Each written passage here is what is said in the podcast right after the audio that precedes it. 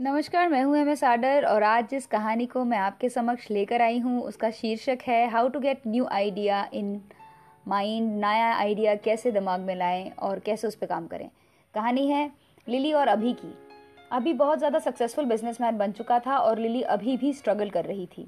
एक दिन लिली और अभी आपस में बातचीत कर रहे होते हैं और लिली प्यार से अभी से कहती है यार अभी तुझे मतलब कैसे आइडियाज़ आते हैं नए नए आइडियाज़ आते हैं? और मैंने देखा है कि तू सिर्फ़ एक ही आइडिया पे काम नहीं कर रहा। मतलब बहुत सारे आइडियाज़ पे काम कर रहा है। हम दोनों ने साथ में एमबीए किया, साथ में एम इन मार्केटिंग किया। लेकिन तू यार मतलब तू करोड़ों कमा रहा है और मैं अभी भी स्ट्रगल कर रही हूँ। क्या करूँ? मुझे समझ में नहीं आ रहा।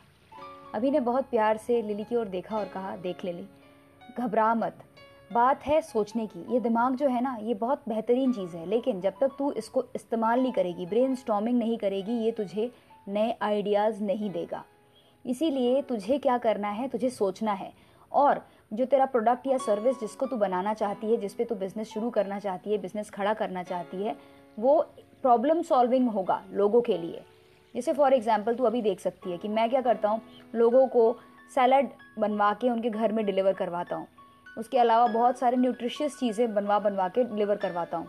ये कैसे आया? मैंने देखा कि लेडीज़ बहुत ज़्यादा स्ट्रगल कर रही थी, उनका वेट लॉस का प्रोग्राम चल रहा था रेस्टोरेंट जा रही थी, मिल रहा था उनको, लेकिन उतना ज़्यादा न्यूट्रिशियस सामान उनको नहीं मिल रहा था। तो मैंने प्रॉब्लम सॉल्विंग में वो गैप को ब्रिज किया। मैंने उस तरह के न्यूट्रिशियस चीज़ों को बनवाया अपने रेस्टोरेंट में और एक्सक्लूसिवली उन लोगों के लिए सप्लाई करना शुरू कर दिया। आज मेरा कस्टमर बेस बहुत ज़्यादा बढ़ गया है। ऐसे तू भी तू देख, लोगों को क्या प्रॉब्लम है और तुझे किस चीज़ में इंटरेस्ट है? उस पैशन और उस प्रॉब्लम सॉल्विंग को मिक्स करके तू प्रोडक्ट और सर्विस डेवलप कर।